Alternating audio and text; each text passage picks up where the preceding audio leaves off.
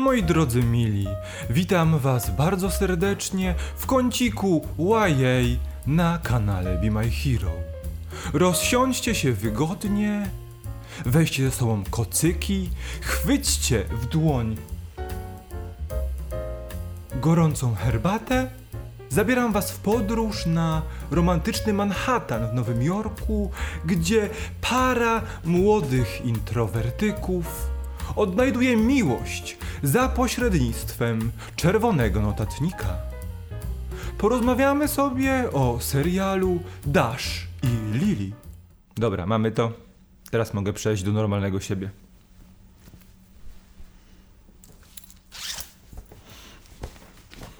Tak lepiej. Witam Was bardzo serdecznie. Dzisiaj porozmawiamy sobie o serii Netflixa, która ukazała się 10 listopada, czyli dosłownie kilka dni temu, która ma na celu wprawić nas w bożonarodzeniowy klimat. Seria Dash and Lily, czyli 8 odcinków tego, jak para młodych 16-lat 17-latków poszukuje bratniej duszy w gąszczu nowojorskiej dżungli. Jest to pierwszy sezon tego serialu, który zamyka się happy endem, ale ale jest to zaledwie ekranizacja pierwszej części serii powieści o przygodach Dasha i Lily, więc na początku powiedzmy sobie to od razu. Mamy jeszcze materiał na co najmniej dwa sezony, więc Prawdopodobnie możemy się ich spodziewać. Autorami powieści o, przygoda, o przygodach Dasha i Lily są Rachel Cohn i David Levitan. No i jak wspomniałem, mamy do czynienia z trzema powieściami. Kiedy mamy za sobą już te szczegóły, o których powinniśmy wspomnieć w przypadku adaptacji powieści, przejdźmy sobie do samego serialu, bo jest to tak naprawdę komedia romantyczna opowiadająca o dwojgu siedemnastolatków. Dash jest świątecznym sceptykiem, Lily natomiast y, jest entuzjastką wszystkiego, co związane z Bożym Narodzeniem. Jednak te święta są dla dwojga bardzo wyjątkowe, ponieważ Dash spędza je samotnie, tak sobie wymarzył, e, mówiąc matce, że spędza je z ojcem, ojcu, że z matką więc jest wolny. W przypadku Lili również są to jedne z najgorszych świąt w jej życiu, ponieważ rodzice wyjeżdżają, wylatują właściwie na Fidżi, a dziadek wyjeżdża na Florydę do swojej dziewczyny. Więc Lili zostaje w domu sama i wyłącznie z bratem, który ma przez całe święta chłopaka, więc nie obchodzi go nic co miałoby być związane z Lili i Bożym Narodzeniem. Lili to też dość nietypowa dziewczyna, zamknięta w sobie, zakochana w książkach i w świecie fikcyjnym. Jej ulubionym miejscem jest pewna biblioteka na Manhattanie. Jednocześnie bardzo ciepła osoba, która uwielbia wszystko, co związane jest ze świętami. Dash natomiast to taki zblazowany, patrzący na wszystko w sposób filozoficzny młody chłopak, który również zakochany jest w książkach i który również tylko czyta. Dash spędza te święta samotnie również dlatego, że pewien czas temu rozstał się ze swoją dziewczyną Sofią. Jak zatem dochodzi do romansu naszej głównej pary bohaterów? Przez pewien czerwony notatnik, który Lily zostawia w księgarni, a Dash go odnajduje i podejmuje grę wyzwań. Teraz przejdźmy do mięska, ale zanim muszę zdjąć kolejną warstwę, bo zrobi się naprawdę gorąco. Zacznijmy od bohaterów. Mamy tutaj oczywiście główną parę, czyli Dasha i Lily. Zacznijmy od niego, od Dasha, a właściwie od Ostina Abramsa, którego kojarzyć możecie z takich seriali jak Euforia czy z filmu Papierowe Miasta. Wydaje mi się, że Austin ma obrane już e, schematy posługiwania się stereotypami YA. Austin Abrams to w tym filmie taki Timothée Chalamet z promocji, tak bym go nazwał. Lily grana tutaj przez Midori Francis to dziewczyna raczej wstydliwa, zamknięta w sobie, bojąca się podejmować śmiałych decyzji, ale jednocześnie taka przebojowa na swój specyficzny, geekowy, nerdowy sposób. Midori Francis występowała głównie w serialach telewizyjnych i mniejszych rulkach e, filmowych. Możemy ją znaleźć w Ocean's 8 czy na przykład w serialu Gotham. Jeśli chodzi o postacie drugoplanowe, mamy tutaj ich kilka i warto się tutaj zatrzymać. Mamy tutaj Boomera, najlepszego przyjaciela naszego e, Dasha, gościa, o którym tak naprawdę wiemy więcej niż o samym Dashu w kontekście jego świata dookoła niego. Mamy też Langstona, czyli e, brata naszej głównej bohaterki, który ma chłopaka Beniego. Oni są raczej nierozłączni akurat w tym pierwszym sezonie, bo po próbują pomóc Lili otworzyć się na świat, to oni e, pomagają jej w stworzeniu tego notatnika wyzwań, a jednocześnie są niestety bardzo stereotypowo potraktowani w tym, e, w tym serialu. Jeśli chodzi o Sofię, czyli ex naszego głównego bohatera Dasha, to jest ona na początku taką trochę fan fatale, ale bardzo szybko po poznaniu całej historii e, z Lili i tego, jak Dash się zmienił, staje się jego taką mentalną, duchową przewodniczką. Co jest bardzo ciekawe, bo wyrozumiała e, ex-dziewczyna to coś bardzo rzadkiego, szczególnie w tego typu produkcjach. Zatrzymajmy się na tym, o czym już wspomniałem, bo Lili znamy dość dobrze. Widzimy, jak wygląda jej życie, widzimy, co robi w wolnym czasie, widzimy, jak wygląda jej rodzina i relacje z jej rodziną. E, nie wiemy natomiast, jak wygląda życie Dasha. Widzimy go tylko studiującego się po mieście, pijącego koniak w penthouse swojego ojca i widzimy go w pizzerii, w której pracuje Boomer, e, kiedy ze sobą rozmawiają. I to właściwie tyle. Nie znamy jego matki, e, nie wiemy tak naprawdę skąd wzięli się ci wszyscy jego przyjaciele, e, ani czym się zajmuje poza próbą poznania Lili i odnalezienia tej dziewczyny z notatnika. Bardzo istotne jest y, w tym serialu to, że te kolejne wyzwania, które nasi bohaterowie sobie zadają, mają spowodować, że lepiej się poznają, ale też, że wyjdą ze swojej bańki, bo każdy żyje troszeczkę w swoim świecie i nie potrafi zrozumieć tej drugiej strony. To właśnie te wyzwania mają spowodować, że otworzą im się oczy. Ale jest tutaj ogromne zagrożenie, bo te wyzwania i poznawanie się wyłącznie przez pryzmat tego, co na kartach tego notatnika, sprawiają, że każde z nich ma wyidealizowane wyobrażenie o drugiej stronie.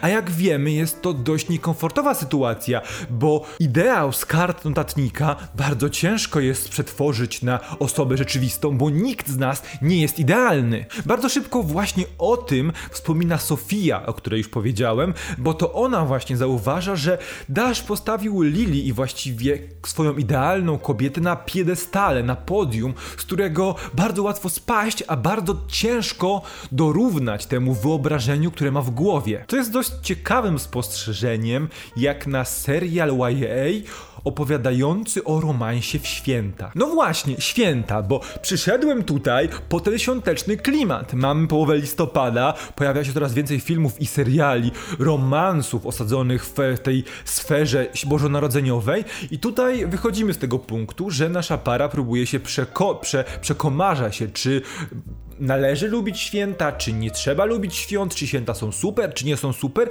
ale bardzo szybko, gdzieś po tych dwóch, trzech pierwszych odcinkach, ten klimat świąt ucieka i brakuje go do samego finału. To mi przeszkadza. Zdecydowanie, Kamil, to mi przeszkadza, bo ja chcę świąt. To ma być serial świąteczny, a nie serial o, kolejny serial o miłości nastoletnich ludzi, którzy tak naprawdę mają po 25 lat. Bardzo podobało mi się to, co widzieliśmy po stronie rodziny naszej Lili, bo mamy tutaj przede wszystkim azjatycką rodzinę, w tym wypadku chyba japońską, y, która ma swoje tradycje, ma swoją hierarchię wewnątrz rodziny, ma też swoje konflikty i pewne oczekiwania w stosunku do członków tej rodziny. Bardzo mocno przypominało mi to Kłamstewko z Aquafiną, też taki fajny indie film, y, o którym materiał zrobiłem, możecie sprawdzić sprawdzić go tutaj na karcie, kliknijcie, e, bo właśnie pokazuje to, jak młoda osoba, kolejne pokolenie, wychowane w zupełnie inny sposób, nie może bardzo często odnaleźć się wśród tych idealnych standardów tych pokoleń starszych. Jeśli chodzi o bohaterów, o których jeszcze nie wspomniałem, nie rozumiem zupełnie wątku Edgara Thibault bo jest to postać, która pojawia się e, w życiu Lili bardzo wcześnie, już w wieku lat 12 i która jest pewnego rodzaju bully. Ale gdy wraca, staje się zupełnie innym spoko gościem, któremu Lili imponuje przez to, że jest sobą i niczego nie udaje i próbuje zaprosić ją na randkę i pocałować. Ale właśnie w tym momencie kulminacyjnym znów zamienia się w buca. Dlaczego? Prawdopodobnie dlatego, że trzeba było zawinąć cały wątek romansowy Lili i Dasha i zrobić na powrót z Edgara, tego gnojka, który nie potrafi porządnie traktować naszej bohaterki. Co jest dziwne, bo trochę miotamy się z jednej strony na drugą stronę i wcale nie pomaga to fabule. No właśnie, a propos finału i tego momentu kulminacyjnego. Niesamowicie mnie on bawił, bo przeczytałem sobie, jak wygląda historia naszych bohaterów w dalszych częściach powieści. E, to tam ich związek natrafia na kolejne problemy i jest testowany przez życie. Jednak tutaj nie ma żadnego problemu tak naprawdę, bo w przeciągu 10 minut na przestrzeni gdzieś na przełomie 7 i 8 odcinka postanawiałem, że już więcej nie chcą się ze sobą spotykać, a później, że kochają się i muszą przeżyć ten jeden ostatni intymny moment, zanim Lily wyjedzie, wyleci na Fidżi, gdzie tak właściwie, no właśnie, ten problem, który został zakomunikowany, czyli rozłąka naszych bohaterów, bardzo szybko zostaje odwrócony, więc nie ma żadnego napięcia i to trochę boli. Tak na koniec, jednym z najlepszych żartów, ba, najlepszym żartem w tym serialu jest żart z braci Jonas, bo w finale nasi bracia dają koncert bożonarodzeniowy, jest super i e, jeden z bohaterów pobocznych rzuca żart o nawiązujący do filmu Camp Rock i to było genialne. Nie wiem, czy to wyłapaliście oglądając serial.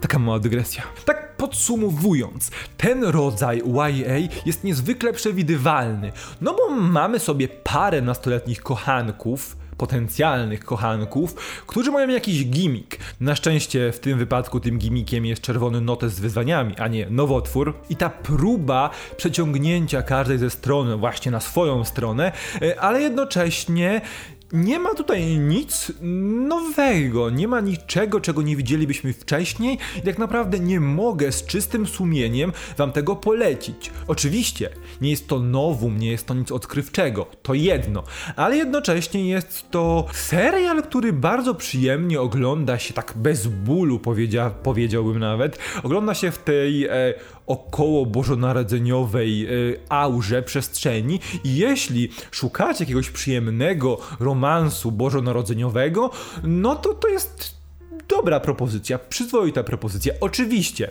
wolałbym, żeby ten serial miał te dwa odcinki więcej i skupił się trochę mocniej na rozwinięciu na przykład Dasha jako postaci tego świata Dasha, e, ale jestem w stanie to na razie mu wybaczyć. Problemem jest też to, że nikt najwyraźniej nie ma w tym świecie innych problemów niż znalezienie swojej drugiej połówki. I ja wiem, że pokazany nam jest tydzień przed świętami Bożego Narodzenia, a nie cały rok, ale jednak nie czuć, żeby ten świat był szerszy niż ta księgarnia i kilka przecznic dookoła niej. A to jest problem. Ostatnim moim problemem jest to, że nie wiem dlaczego ta historia skonstruowana jest tak, że wszyscy dookoła poznają Lili i Dasha e, wcześniej niż oni sami siebie.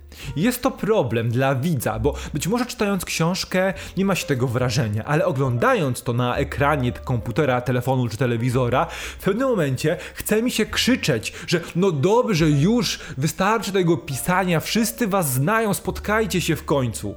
I to mi przeszkadza, bo gdzieś z tyłu głowy mam to, że to już jest ten moment, oni się powinni spotkać, powinni zostawić ten notatnik, a nadal tego nie robią i nie mają tak naprawdę powodu, żeby bać się tej drugiej drugiej osoby, bo widać ewidentnie, że jest to ktoś dla nich. Poza tym, dlaczego każdy z tych 17-latków zachowuje się jak dorosły? Podejmuje wiele dorosłych decyzji? No oczywiście poza tymi związanymi z miłością. To na razie wszystko. Nie mam więcej obiekcji, które chciałbym wam przekazać w tym materiale. Nasz Comiesięczny klub YA dobiegł końca. Widzimy się za miesiąc, może w grudniowym wydaniu znajdzie się coś lepszego. A teraz czas na Was. Dajcie mi znać, czy widzieliście serial Dash i Lily, co o nim sądzicie? Czy jest to dobry przykład serialu na bazie powieści YA, może macie lepsze tytuły, które można w okresie bożonarodzeniowym obejrzeć. Czekam na Was w komentarzach, no i jeśli macie jakąś wiadomość do przekazania, czekam na Was tutaj w social mediach, a może i na stronie internetowej. Dajcie suba, zostawcie łapkę w górę i widzimy się następnym razem. Cześć!